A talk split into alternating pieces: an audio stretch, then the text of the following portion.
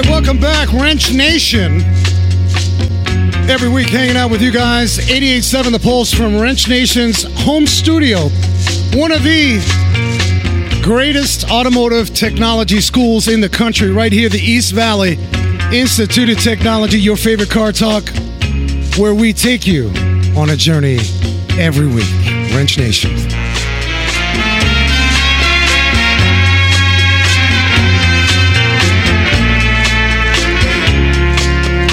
Whether we're talking about some of the great guests we've had in the past, going deep into time. Well, speaking of deep into time, how about Leave It to Beaver?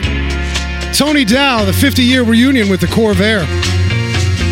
Or recently, what is ten years running plus on Discovery Channel's Street Outlaws. We've had Booster G T and world-renowned custom builder John D'Agostino right here on Wrench Nation. Welcome back.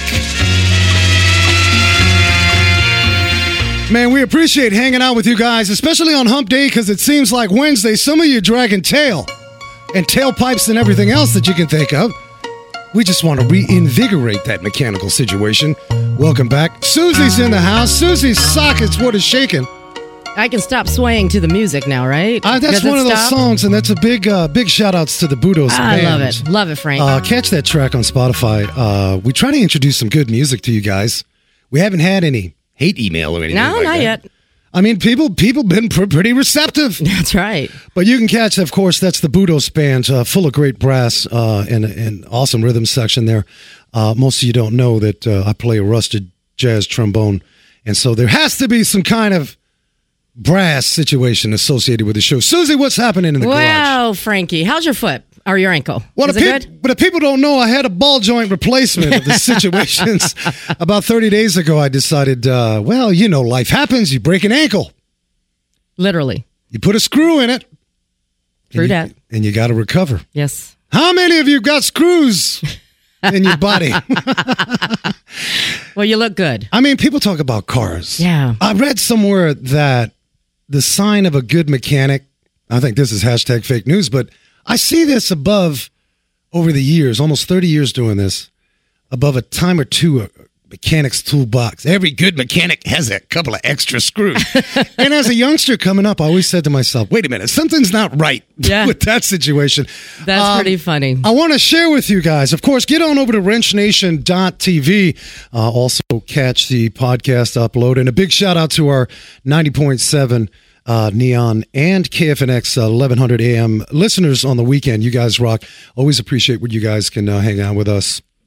Okay, so where is the time going, Frank? Because you know what's happening next week? A lot of schools are going back to Schools class. are coming. They're it opening. is coming back. Teachers, I saw. I saw some. some Where's of that the time action. going? But you know what's interesting is we're getting a lot of questions. What kind of car should I get my son or daughter going back to school? Make them take a bus. This no, is how Frank, that's what I'm saying. This is how we grew up. These are fortunate kids that get to drive the car to school. That's cool, wasn't it? Well, yeah. you didn't. That's right, you didn't. Well, I'm just saying we need to be humble. Some of we you do. guys out there are spoiled. You want a brand new car. You need to hump it. You need to stall on the intersection once in a while and learn what the... Well, not really. But in all seriousness, we do. We do this time of year. Uh, there is an uptick of, you know, used car inspections. And I highly advise that. Uh, and a lot of you are going to kick a tire and you lift the hood and, you know, you, you're doing your thing. And, and then you come to find out some situations. So take the car or truck or whatever you're buying. Some of you are going to get an R V. You got seven kids going to school. But take it to your local neighborhood automotive rock star, because a good mechanic is going to do a bumper-to-bumper inspection. And with all respect, a lot of you tinkering uh, in the garage at home, and I, and I get that. But boy, boy, get a second lens. Get a second viewpoint uh, about what that car looks like. Because Craigslist, I'm still trying to find this dude named Craig, because there is some funky business on Craigslist. There can be. Number one tip. Here it is. Has nothing to do with the nuts and bolts under the hood. It's common sense. If it sounds too good, it is probably not something you want to buy. If if you find that two thousand twelve Honda Civics are all getting about five to seven thousand, and there's that one little old Civic getting thirty-two, you know, three thousand two hundred fifty dollars, and they're throwing in some donuts. people, please use your common sense. I mean, that's straight up. Susie, there's another thing um, I think folks can do that is simple. We all know about the dipstick. Right. But what are we really looking at in that dipstick? Well, you know what? One of the things that comes to mind is that chocolate milk. And what do I mean by chocolate milk, Frank? Oh, daddy. I'm talking about some oil and water mix. Now, that's not a salad dressing I'm talking about. I'm talking no. about an oil and water mix. Well, you better not. Vinegar. I don't know. Yeah. Vinegar. You've got some kind of other issues. But so you guys know that their combustion chamber has to be separated. There, there's chambers throughout an engine, right? The upper, the lower end. You got coolant chamber. You got combustion chamber. Things are flowing. They all need to be separated. So when an engine gets extremely hot, like it started dancing Macarena hot and it just stalled, it just was not good, there's a good chance from that overheat episode we may have warped a cylinder head. Bottom line is, if you pull the dipstick and you've got that chocolate milk, that's a problem. If you pull the dipstick, mom and dad, I know you're listening. Don't just look at it. I'm telling you to smell it. Smell it. And if it smells like burnt brownies, you got a problem. I don't care if it said Sun City Cream Puff. This is a problem. Does it really smell like a brownie? I think visually. Visually? I think, I think that's theory of the mind. You can't, like, taste no. it, and it tastes like a brownie, no, though, right? Be, okay. It's not going to be sweet. Okay. But, and, of course, if it's grainy, uh, a lot of you guys can pull that dipstick. Get it in between your... your fingers. Here's another one for you while your big shot's pulling the dipstick. A lot of you say, well, I checked my oil. Looked good, pretty good. Well, I'm going to tell you one more thing, okay? And again, number one is, besides the common sense, watch out for the deal that is really not a deal. Number two, get it over to your local mechanic. It is worthy of spending the money. You can come to our garage, Desert Car Care Chandler, or reach out, wrench nation dot t v. There's a whole friends section there with uh, Rockstar mechanics across the country to help you out. But there's one more thing I want you to be aware of with that, that what could be a dastardly dipstick, and that is that honey oil. Honey oil. Now, somebody is saying, "What are you?" We're not talking pancakes, people. That's honey what it sounded like. Oil. Now, let me. I'm going to paint the picture.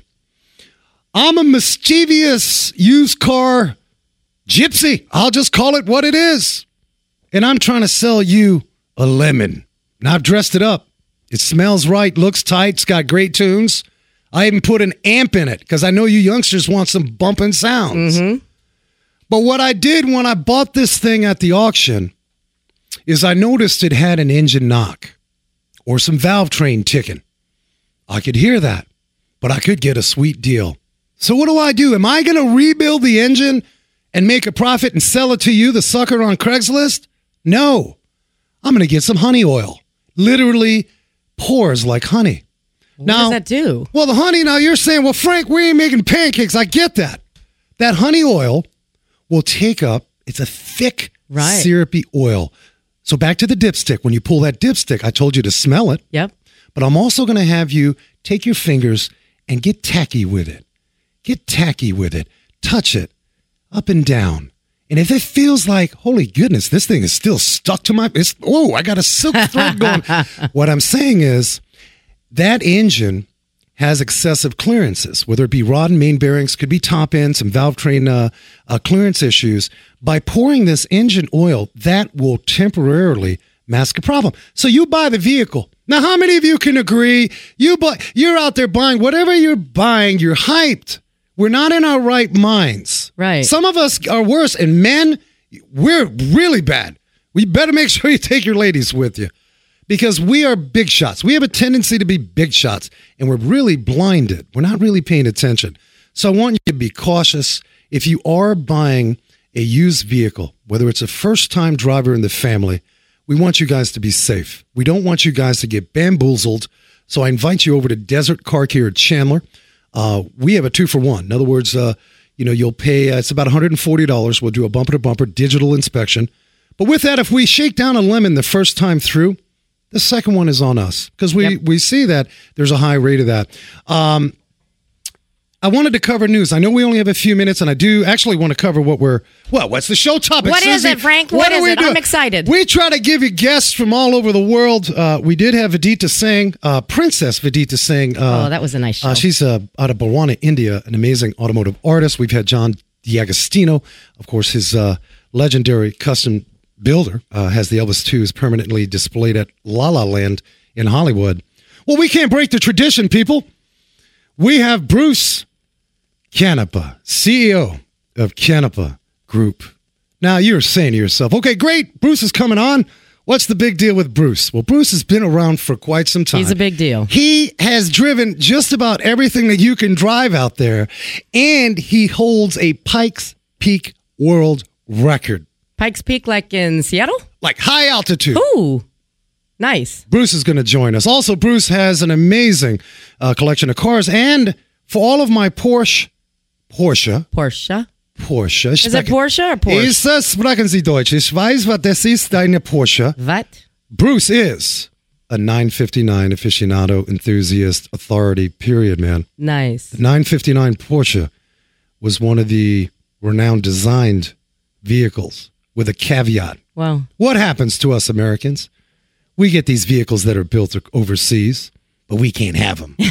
Well, Bruce was behind the laws of changing that. Oh, really? The nine fifty-nine Porsche, for all you aficionados out there, that's one of the uh, most advanced design vehicles of its time. It is still today, and Bruce has a slew of those, as well as a an amazing garage workshop uh, restoring these vehicles. So Bruce is uh, going to be joining us. I do want to take a moment. I want your opinion real quick. I want to cover some news. Um, you know, I we try to cover some of this stuff that, I don't know, there, there's a ton of automotive news, but this really got under my skin. Okay. This affects you in Sacramento County and a few other counties across the country.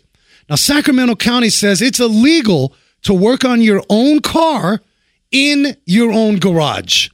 You cannot, Susie, if you want to do your brakes in your driveway. Like homeowner kind of thing, like in your own home. In general, whether it's H O A or whether you have a home with land. That's a city ordinance. Sacramento. Now, here's where it gets catchy. This is what bugs me out. And if I have any attorneys listening, I'm mad at you people. You need to write these laws a lot straight. The code states that conducting minor vehicle repair or minor automotive repair is legal at a residence, and defines brake replacements, tune-ups, oil changes, tires, and so on. However, here's some exceptions. The exception to that is if you're using tools not normally found in a residence. Now, what, what is that? Like, I have a floor jack. Now, am I supposed to say that's part of my living room table? If you are, so here's a law. Yeah, you can do it, but no, you can't. So I think it's one. Uh, a lot of loopholes. It is. It has got people in a rage. Uh, you cannot also, uh, the exception, conducted on vehicles registered to persons not currently residing on the lot. Now, I get that. Maybe maybe a guy's trying to make a business out of his garage. I get that. And also conducted outside a fully enclosed garage and resulting in any vehicle being inoperable for more than twenty-four hours. Wow. Now, I get some of you, my H O families out there, say, well, Frank, I live in an H O A, so I don't have to worry about that. Right. I got that Uncle Louie over there working on a seventy-eight Impala. I just think my point is, if, if you write the laws, can we just write them with none of this fine print, right? Snafu. Oh, right. Wait a minute. I thought I could, but I can't. Right. So anyway, uh, I'd like to say that's weird automotive news, but the fact is that's the real news. That's a law. I'm not sure what you guys can do with that, but uh, I want you guys to stay tuned because we do have a very special gentleman with a storied history, uh, race history, as well as uh, design and restoration. We have Bruce Canepa, uh, Canepa, Canepa. Uh, with the Canepa Group uh, out of California. I want you guys to stay tuned. Wrench Nation next. Give me back the good old days now, when we used to rock and dance. Bolt-on Technologies, automotive software solutions. Auto repair shops that have Bolt-on Technologies software provide customer vehicle condition reports, including photos and text, real-time digital reports, multi-point inspections, estimates, and repair information at your fingertips. Info at bolt on technology dot com. Lee Weatherby's Accurate Automotive is a local family-owned award-winning auto repair shop in Mesa, serving Arizona drivers since nineteen ninety-two. A S E certified technicians, modern repair facility, and digital reports on every service. In Mesa on Robson Road, just south of Broadway, between Country Club and Center. four eight zero, eight nine zero, zero four zero nine, accurate automotive A Z dot com, or accurate automotive A Z on Facebook. My soul can't be sold, shake me cold. Shake me cold, that's hollow ground, that's hollow ground. Welcome back, Wrench Nation. Amongst the storied history of uh, some of those uh, great race legends and designs, there exists a common pursuit of attention to detail. I think you guys can agree, whether you're working on a go-kart, that attention to detail is huge. Also, that drive for an impeccable approach to win. It means that you're going to have some failures. Well, from two thousand one's uh, Truck Hill Climb of Pikes Peak record-breaking run to pairing up with motorsports icons like Rick Mears and Monty Shelton at the twenty-four Hours of Daytona, Bruce Canepa has given his heart and soul to the track while pushing that envelope within the world of motorsports, restoration, design, and preservation of that history. We are completely honored to have Bruce Canepa, Canepa Group. Bruce, welcome to the show, partner. Hi, how are you? Out of California. Tell the people, where are you at exactly out in uh, California? Well, we're in, we're in Santa Cruz County. People know Santa Cruz, and Scotts Valley was kind of the, it's a city within the county, but it's kind of was the tech area, or is part of the tech area of Santa Cruz, because it's just twenty minutes from the Silicon Valley, so yeah, that's that, where we're at. Beautiful country up there. You've been around uh, behind the steering wheel, behind the tire, brakes, and many other functions, and uh, raced uh, quite a few circuits. We're going to get to Pikes Peak here in a moment. How did you get started, Bruce? Uh, is that a family business, a family affair? Yeah, it was birth. Ah, uh, you were birth. birth. See, I've had a few. See, we've had a few Bruce likes. Yeah. Well, yeah. Mom said there was a wrench. Or they sell a wrench or something. Uh, I know, can believe that about you. Tell us more. Yeah, no. My, my, oh, my dad was. Uh, my dad after the war, after World War Two, and and uh, he was he was on B twenty-nines on those missions, and then when he came home, he went to work for his sister's husband, who was a Packer dealer, and eventually he had his own dealerships. He learned that business. He liked it and learned it, and then had a number of franchises in Santa Cruz County, you know, Ford, Lincoln, Mercury, and and uh, International Trucks and B M W and different things. And so I was born into it. And from the time I was literally, Dad said by the time I was four, I wanted to stand up in the front seat of the car and name off the cars coming down the roads. And, of course, that's before you had seatbelts and had to worry about all that stuff. But, uh, um, and, yeah, my, you know, really by the time I was ten or so, I was building every little model car I could get my hands on. And I just, I, I was I was born in love with cars, period. And you came up through the ranks. Reminds me of another amazing gentleman, Craig Jackson of uh, oh, Barrett yeah. Jackson. You know, yeah. he had just come up. You know, here's a guy that's got this big uh, this big outfit, and there it is. No, he come up through the business. Did uh, so Mom and Dad were, were backing you, and, and here you are as a ten-year-old. You're tinkering, feeling confident. What made you decide to go from perhaps go-karting and, you know, some of the traditional startup race mobiles to getting serious? What was your transition point that really was the trigger for you to take competition seriously? Oh, I don't know. I mean, I was, look, when I was a little kid, I wanted to be the fastest one on a bicycle. And, uh, um, and, and then, and then, and my dad was not really for any of this. He, he was afraid that, uh, I was just wild enough I would hurt myself or worse. So he, he was not my supporter for racing. In fact, he made it very clear that if I was going to buy a go-kart, I had to earn half the money to buy it or I wasn't getting one. So I like that. Yes, I, I, yeah. I mean, I, I, I think um, some folks would say, and, and I'm not getting into demographics or anything, but some folks would say, hey, you know, there's there's some entitlement going yep, on. You skin know. in the game, yeah. though. You got to have skin mm-hmm. in the game. Bruce, you did you did race. Uh, you had appearance at, appearances at uh, IMSA and uh, Trans Am. Tell us about your time uh, moving to about the late seventies. You were really serious, doing some amazing things on the track. Your time racing with Rick Mears and Monty Shelton. What was it like at uh, twenty-four Hours of Daytona? What kind well, of- and n- none of us had ever been there, and I had purchased a two-year-old car, which at that time was, you know, about twenty percent the price of one of the new cars. So that was what was affordable, and I had I had help with with a partner that said, "Let's go get it." So it gave us a start, and uh, we basically. You know, we we had my guys that had worked on the sprint cars that I drove for a long time, because I did other cars before that, super modifieds and sprint cars, and actually continued the, the sprint cars for a little while during that period. But but basically, we just took our guys and we prepared the car, and, and Garrettson Enterprises was very successful, and they were close to us. They were in Mountain View, and they told us what we needed to do and, and uh, you know, how, how to do a twenty-four-hour race, and we had zero experience doing that, and... And, and of course, Rick and Monty and I had never been to Daytona, so it was uh, to race. Actually, we hadn't been there, so it was uh, it was great. We we went there. We kind of followed we followed a, a, a plan that was given to us and said, follow this plan as close as you can, and and uh, you know we ended up on the podium right first time there. So that is incredible. But one of the things that you said, which I, I thought was very valuable, is in life, I think sometimes we're showing up for the first time. But no, no, no, we're not showing up without some strategy, tactic, and a team. You had an amazing team. If you're there for the first time, sure, there's some nerves, but you got your team backing. We have a lot of younger race teams uh, from all over the country that listen to the show. What advice would you have for a team that seems to be in a rut? Mechanically, it could be financially. How do you keep them going? How do you keep them motivated? Well, it's. It, I think it's like anything. Uh, anything that you want to do, you have to kind of stay optimistic all the time, and you have to work at it as hard as you can, and you can't. You can't really back off of it, and and you know. Really hard work equals results, and you may not get it the first time, and then you may not get it later. You may have to, you may go away and come back, but you know it's it's all about really hard work and attention to detail with everything you do. So yeah, I, I tell guys there's no magic, none.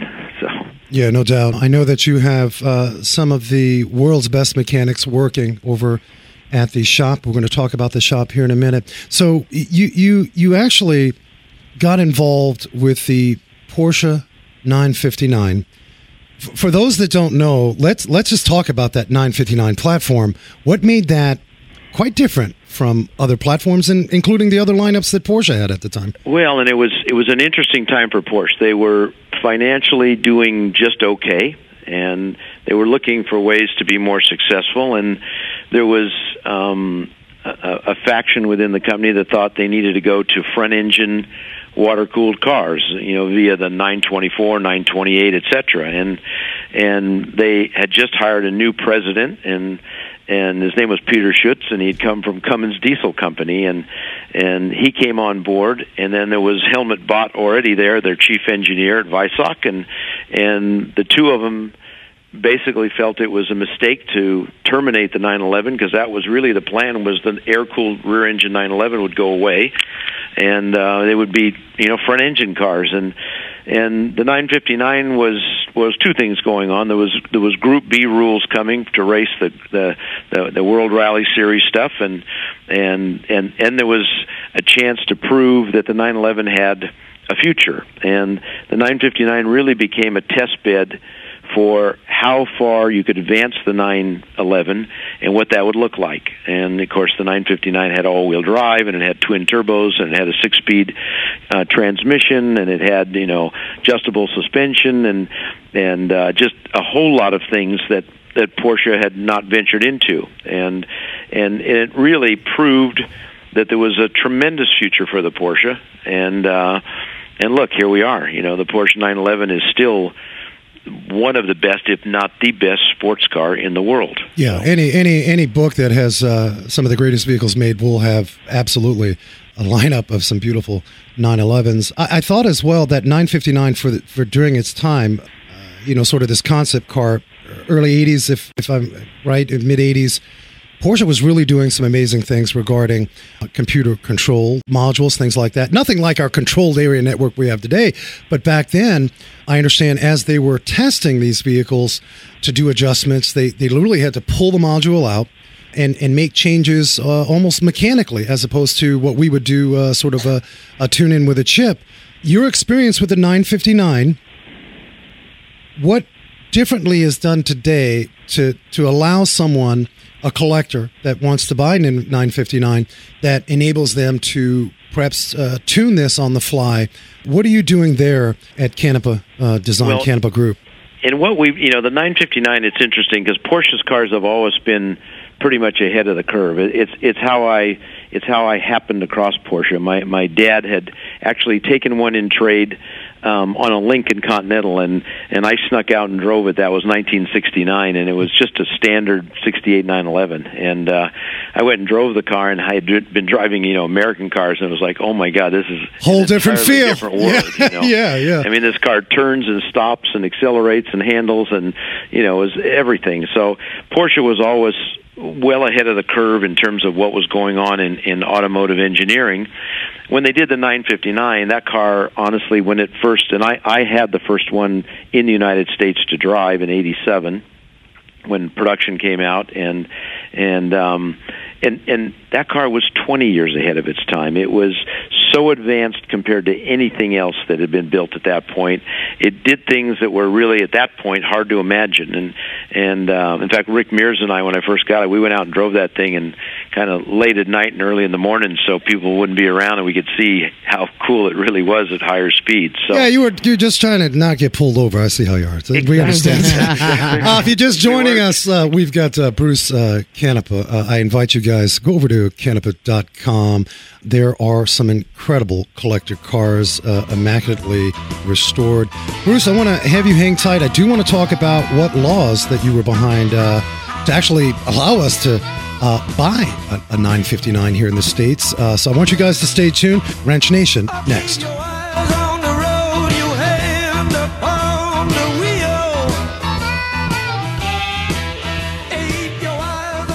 Parts Authority Auto Parts Superstores, nationwide locations. You know, one of the problems that I can have working in my garage is parts aren't delivered on time. The quality isn't there. Well, guess what? Who's yelling at me? My clients, and they're likely not to come back. Well, the Parts Authority Auto Parts Superstores, amazing service, knowledgeable counter folks, a complete line of original equipment, parts that our customers deserve. If you're an installer, get on to parts authority dot com. Check locations nationally near you, parts authority dot com. Hey, Gilbert friends, when we talk about car repair, car care, getting all of your stuff done on your car, excellence, integrity, workmanship, those are large words. Well, I got to tell you, a little place on Cooper and Warner in Gilbert, The Car Shop, you've got to meet Chris Baldron, The Car Shop. He is absolutely on top of his game. He's a certified technician, has a certified set of mechanics working for you day in and day out there at The Car Shop. So if you're out in Gilbert, Warner, and Cooper, you've got to visit Chris Baldron at The Car Shop.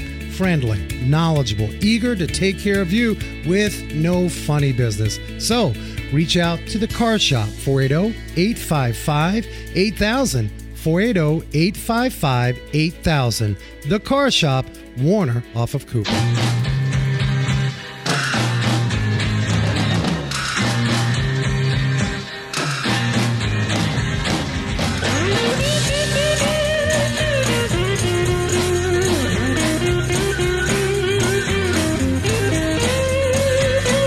There must be some kind of way out of here. Say the joker to the thief. There's too much confusion. I can't get no relief. Welcome back, Wrench Nation. Frank and Susie hanging out with you guys. Uh, big shout out to Tony out of New York. And also we have uh, Jill out of San Diego. And a bunch of you. Get on to Wrench Nation Facebook. Of course, if you have any car questions, uh, we're twenty-four seven there. Uh, if you're just joining us, we have Bruce Canepa with the uh, Canepa Group, uh, canepa dot com. Visit the website. Bruce, thanks for hanging. My pleasure. We did talk about that nine fifty-nine exotic technology, one of the greatest collector pieces, I'm sure. You have several of those uh, in the garage for sale. But like many exotics that we see all over the world, sometimes we can't buy them. And back during that time, I guess the laws were a lot more stringent. You were behind some changes so that folks could actually get behind the wheel of a nine fifty-nine. Tell us about that. Well, and the laws probably aren't any more stringent than the now, but basically a car that's sold in the United States has to go through crash testing and emissions testing and and um, and, and prove that it's, you know, safe and clean. And the nine fifty-nine, Porsche only built two hundred ninety approximately two hundred ninety-two nine fifty-nines. And when Porsche started out with this car, they actually had given a proposed price to everybody, what they could buy the car for, and took deposits and stuff. And and when they got to a point where they realized what the build cost was, because they were they were kind of hand-built cars. They really weren't production when you built two hundred ninety cars. Sure, sure. When they got to that point, the, the, the production cost was two hundred thousand dollars plus more than the sales price. And uh, so they really kind of reeled it back in and decided they were going to build a limited amount of cars. And part of that was none of those would come to the United States or be tested for crashworthiness or emissions, because that That's was an added layer. Yeah. yeah, an added layer, added expense. A big layer. Sure, sure, yeah. So, you know, you know, I'm I'm a stubborn person, and I said, I want to get one in the country. So the first one came in the country, actually came in on a tourist visa. And the tourist visa kind of allows you to drive your car around for a short period of time. Interesting. And when I, when I drove it around, I was contacted by Paul Allen, who I had sold a number of cars to, and and he, he wanted to know how I got that car and, and and how he could get one. And and as it turned out, I said, look, when the tourist visa is over, I'll sell you mine. And so, because he was going to just take it back to Europe, he had he had a residence there. And right. I said, fine. And I and then in the meantime, he after he drove it, he said, well, why don't you get one for Bill? And of course, that's Bill Gates, as we know. and uh, you got a little and, nine fifty-nine club going there, yeah. yeah and, and Bill was not. Bill wasn't a car guy. I'm not sure he's a car guy today, even, but he wasn't a car guy. But it was it was the kind of car, you know, it was a Porsche. It was, it was exclusive, to drive, absolutely, yeah. And, and it was very exclusive. So we, we got one for Bill, and and then it then it kind of snowballed from there. Otis Chandler from the Los Angeles Times wanted one, and, and we started and we then we started kind of piling them up in, in the in the free trade zone, the foreign trade zone, because you can put stuff there, but we couldn't get them out. We couldn't drive them. We couldn't do much with them, and Uh, other than, you know, maybe R and D, and because they weren't legal, and that really led to how do we get them legal, and and and it was it was a bumpy road. It was it was there was no set direction other than I'm not taking no for an answer. That was the only thing that was in stone, and um, and from there we ended up it ended up being a bill in Washington, a rider on the bill, on, and and uh, and it and it they, it's been termed show and display, but it really allowed cars that were in very small production, usually five hundred or less, technically or historically significant, to come to the United States, be driven twenty-five hundred miles a year, not have to have any crash-worthiness testing, but meet. But you did have to make the car meet the emission standard plus ten percent. And wow. So we said, we can do that. Well, it was tough. Plus ten percent. Trust me, that was even that, back then. Yeah, I mean, well, compared to cafe standards today, that today, some, yeah, yeah. So, yeah. so basically, it was that was the biggest task, and we accomplished that task. We were able to get the car's emissions legal. In fact, we were able to get them even California certified, and um, and there to, and then it went forward from there. I mean, it uh, it was nineteen ninety-eight when the bill was passed because it was a rider on the Senate Transportation Bill, and um, and from that point forward, then we took the regulation and started working within the parameters of that to find out what we had to do to get them legalized, and and by two thousand they were on the road, and uh, and and it also allowed a lot of other great cars in the country that would have never been here, McLaren F ones and Bugatti E B one tens, and at that time X J two twenties. Those were the major supercars, and today there's probably fifty cars on that list now, and, and, and, and more on a regular basis. There'll be there'll be more cars that end up on that list that, that won't be crash tested because of the low volume and the extreme cost. So right, makes sense. Um, your impeccable attention to detail, Bruce. You you've been doing this for a while. What's your advice uh, to those that may be looking for a supercar? What, what are they getting wrong? Well, you know, I, everybody's got. You know, everybody's going to have their opinions about what's right or wrong or this or that. I said, for me, um, I want cars that are practical to drive. And um, that's not to say I don't have cars like in the museum that are never driven or things like that, but I want a car that if I decide to go drive it, Um, it, it it has all the performance aspects you could imagine or dream of, but it's also has great utility. I could throw some luggage in it. I could have a passenger. You know, it's comfortable. We could drive three hours and stop and get a bite to eat. Drive three more hours or four more hours and not feel totally exhausted. Drive on the roads, which now have chuck holes and stuff in them, because look, the roads are what they are. You're not going to change that. Um, park it in places where where there may not be much room. I want a practical car, and that's why we've continued the development on this particular car, because it is so user friendly. It's ridiculous. I mean, it's we're now at eight hundred horsepower, a two hundred thirty mile an hour car, does a quarter mile in the high nines. And yet you can cruise down the street and go anywhere you want to go. It doesn't have a big spoiler that you can't get in the driveway, and it, it really is very compliant. So a, a not-so-perfect road is fine. You know, it's quiet inside, it's comfortable, and and uh, That's there what makes go. It special, yeah. And you forgot you can throw luggage in the back and head to the airport That's if right. you want to come back. Yeah, exactly. I'm on your site, and I do invite you guys, go visit canepa dot com. We're, we're, we're talking not only some race history and customization, restoration. We're going to talk about that Pikes Hill climb that you did in a big rig. We're going to get to that. That was pretty exciting. But you do have what you are calling the weekly shop walks. It looks like you have one, uh, well, you July twelfth, week of July twelfth. I'm in the neighborhood. I want to come by. Give me an idea what this shop walk is all about. Well, we've you know we've we've obviously grown over the years. I tell everybody we're an overnight sensation after forty years. but but but the reality is is one of my goals was, first of all, I won't compromise anything in terms of quality. I mean, I, I our whole team has the attitude to do the very best they can the first time. No compromises, no shortcuts, period. Either do it right or don't do it. And and we have a great bunch of guys that, that totally live that, that motto. Um, and that's why the workmanship here is so good, because they're great guys and they'll only do it one way. Uh, in fact, they don't even know how to do it the other way. I don't think they could do it if they had to, if they had to shortcut something. Yeah. But, but the reality is is that to do that, we... We, uh, I kind of decided, and we decided we had to control, you know, as much of the project in its entirety as possible. So, our facility now, when you walk in, there's there's the mechanical side of the shop, there's fabrication areas, there's machine shop, there's a full engine shop for all the race engines, there's there's metal forming, there's composite work, there's paint shop, there's upholstery shop. Um, you know, everything is done in house except for.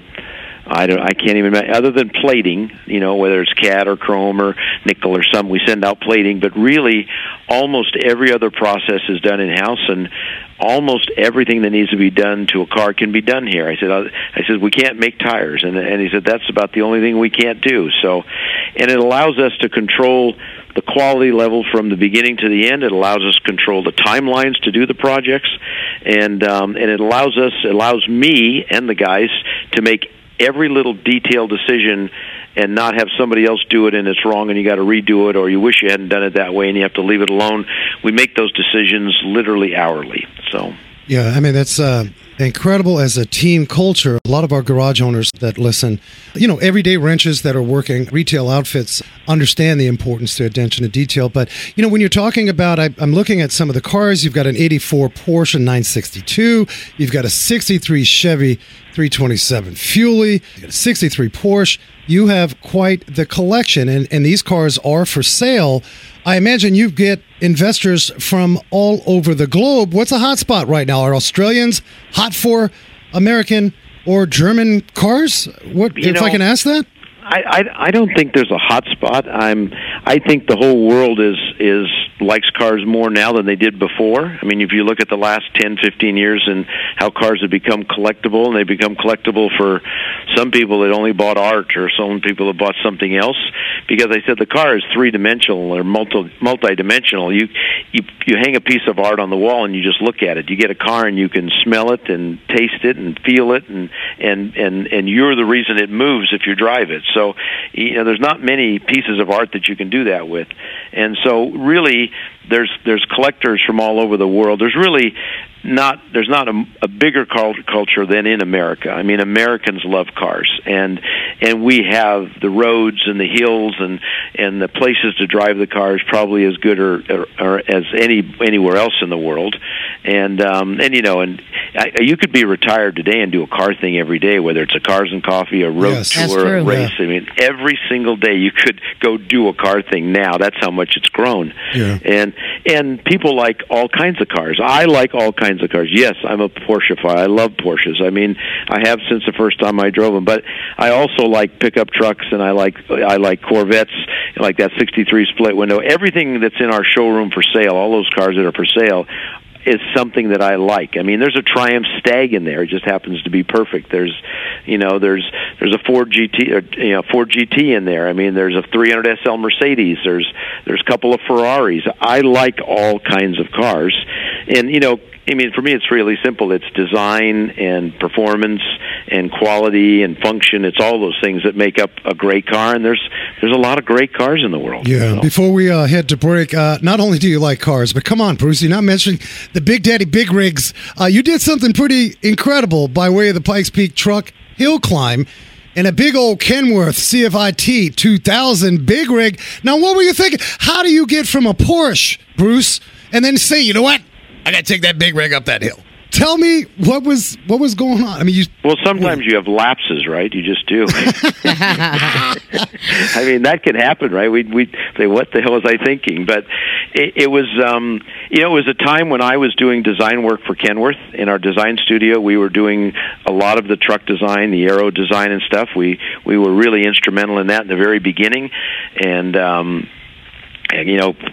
In making these trucks all really aero-looking. I, I I love big trucks. I grew up around them. My dad taught me how to drive a dump truck when I was twelve, so I was always a truck guy. And and I always looked at them as like big cars, so why shouldn't they be nice like a car? So that's why we got involved. And then the uh, the, the the chairman of PACCAR, which is Kenworth and Peterbilt, one day when I was up there doing a project, he asked me if if I would go look at their race truck that they were racing at Pikes Peak, and, and if I would, you know, he, he knew I had been to Pikes Peak in eighty-one. And, of course, he knew I raced cars uh, for a number of years. And, and he said, would you come look at our truck and give us some pointers? You know, we're we're kind of not winning right now. And and, uh, and, and and it was, you know, they were as competitive as can be. You think about truck guys, but, hey, they were racing against Mercedes and Ford and Volvo. And, they, they, they you know, they want a, a Freightliner. They want to win the thing if they're, if they're going to race. So so you weren't going to just uh, tinker mechanically. You said, no, no, no, no, I need to get behind the wheel with this thing uh, for sure.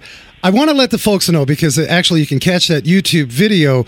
Um, you should just type in the search, uh, Pikes, uh, I think it's two thousand one. Is that right, Bruce? Uh, I think so, yeah. two thousand one. We did it three years, but yeah, right in that period, yes. Bruce Canepa, C A N E P A. If you guys are tuning in right now or catching the replay, go check out that YouTube video. You actually are in the cab with Bruce, and uh, there's some harrowing moments. And you did it, what, I think it was thirteen minutes, was it?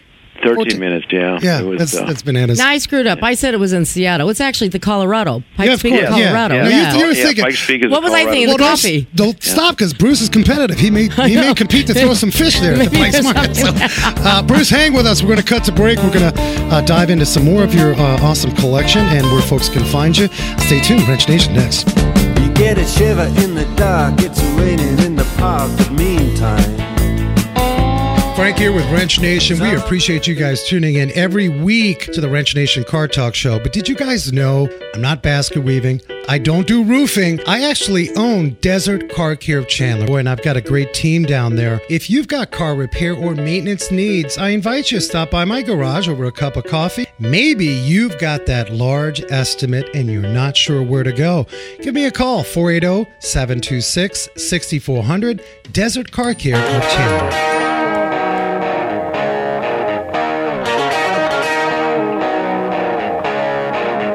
Wrench Nation, Frank and Susie, always uh, love hanging out with you guys. Uh, catch our Twitter. You can communicate with us over there, Wrench Nation. Facebook, of course. We appreciate you guys. Uh, boy, this little little show has grown. Uh, we've had amazing guests, and boy, boy, this show included the incredible Bruce Canepa, canepa dot com. Bruce, C E O of uh, Canepa Group. This group, tell us about this group, a collective, a consortium of all the things that you're doing. Give the folks uh, an idea of how that's all partitioned and comes together as one big Canepa family. Well, it's one big group. I mean, we basically, as it grew, we, we brought all these different disciplines in-house so we could do everything here. And and so so now we're basically a seventy-plus thousand-foot facility at this point. And, wow. uh, and, and what's nice is there's a museum that's all race cars, and that's open to the public. And, the, and that same public can walk along a catwalk and see all the shops and what's going on in the shops. But I mean, the shops, the shops. There's a whole motorsports department where we're restoring and maintaining race cars, and uh, there's there's you know the whole area where we do upholstery, and because the nine fifty-nines, we're actually rebuilding those cars now. They're thirty plus years old, and we're buying cars that the paint's tired and the Porsche is getting tired and they they need, you know, more than just service. I tell people cars time out. They things get old and just start to get old and don't work right. It's not just mileage. So sure. We're rebuilding those so that, you know, they can these cars are taken down to a bare body and completely rebuilt up brand new.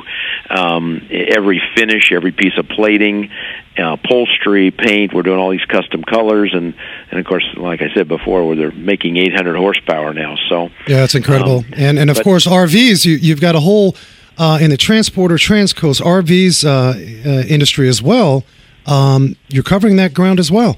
Yeah, we do that on a very um, on a much smaller basis in terms of the sizing because we do really one-off custom stuff, and uh, sure. you know we do we do these trucks that are that look like a coach kind of. They're a truck cab with a box on it, and they can be a full motorhome or they can be a trans coach we call it, where it's it has a lounge and it's in with the lounge. It still hauls three cars, so a guy yeah. can take all his toys with him, and, and when he gets to someplace, he's got a lounge with everything in it and a place to rest or or even shower. We do them with every. Everything, and they do that. So, yeah, I like I like building things. So, and and and it was just a natural all the years that I've liked trucks that we would do that too. So we we built race trailers for years, the big semi trailers and and custom trucks, and now we're doing you know more stuff that's that's R V related, all custom. Yeah, I invite you guys to get on over to uh, canepa dot com. Listen, any website that has categories, including an it's, it's a separate category that says eye candy. You can click on eye candy, and there's your shop walks and projects and race videos.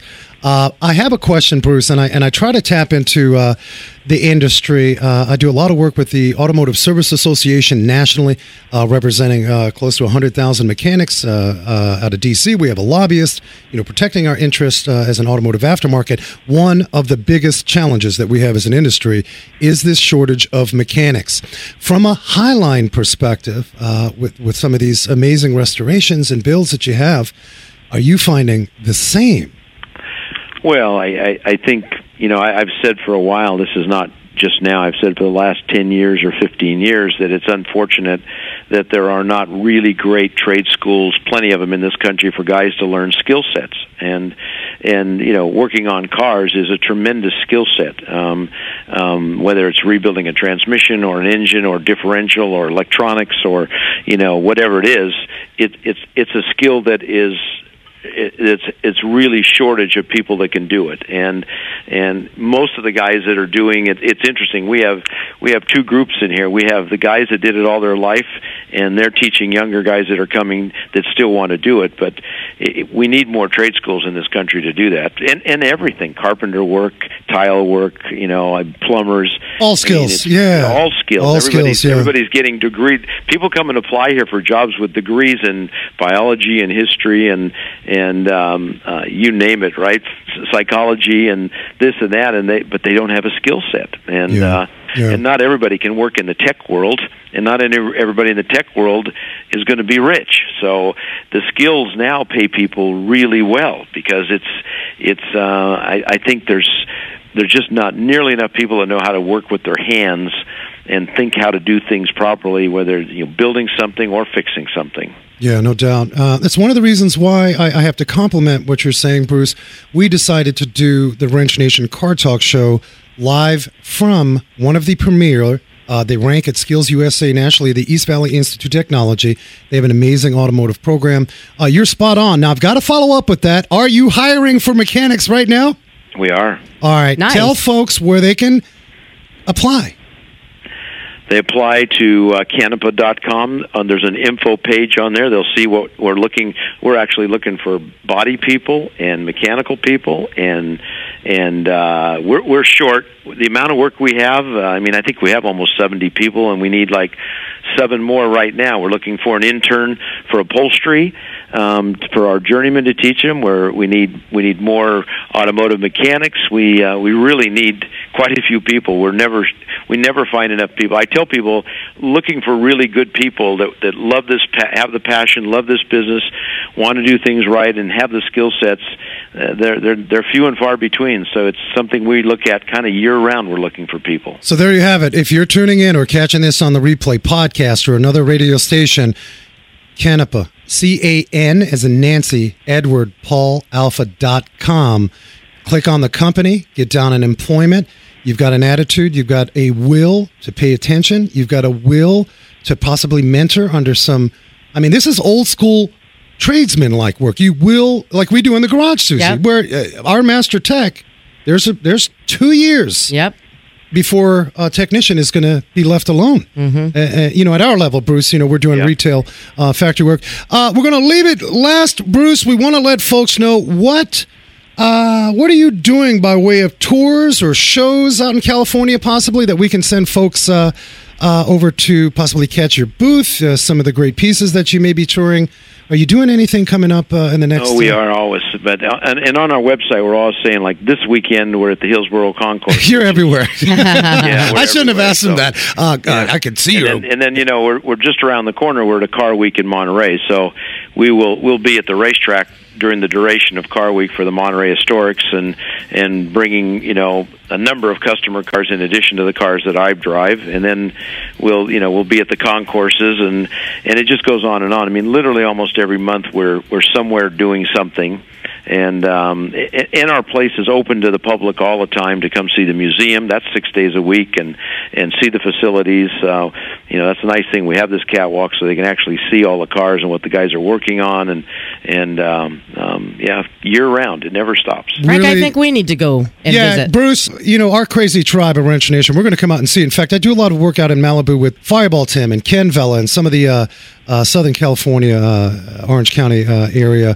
folks, Huntington Beach. We're going to make a trip. Of course, we'll give you a call. We want to make sure you're in-house. you know, we'd love to come out and visit with your garage and, and some of the great things that you're doing. Well, and, we'd love uh, to have you here, and, and, and, and, and all your all your guests that come on the show, too. It's, uh, it's open to the public, so you'd enjoy it. Well, we are just honored and grateful that you're able to spend some time with us. Bruce Canepa, uh, Canepa dot com, C E O of the Canepa Group. Bruce, thank you so much for joining Wrench Nation. Thank you very much. Man, it's incredible with what I find with Bruce and just listening to his story. One thing, there is a common thread, and I think you listening can agree. Automotive people, when you get that bug and you get that passion, people are sharing. When, when you have somebody in the automotive industry, they are sharing what they do. And, and that's why hashtag fake news, for those of you that think the future is not there by way of car culture. You've got the Bruce Canepas of the world. Yep. You've got the Ken Vellas, the Fireball uh, Tims of the world that are passing on yep. that excitement. Because we could easily just hog up our own little certain little exclusivity behind the racetrack wheel collection. But that's not the case. So I want to thank you guys. Get on over to wrench nation dot t v. You can catch all of your favorite shows. Get on to Wrench Nation Facebook if you got any car questions. Susie, thank you, my dear. Mm, my pleasure. We had a great week. It was a great week. As I tell you, people, be safe, hug each other, and never forget to hug a mechanic. Last night, a little dancer came dancing to my door. Last night, a little angel came pumping on my floor.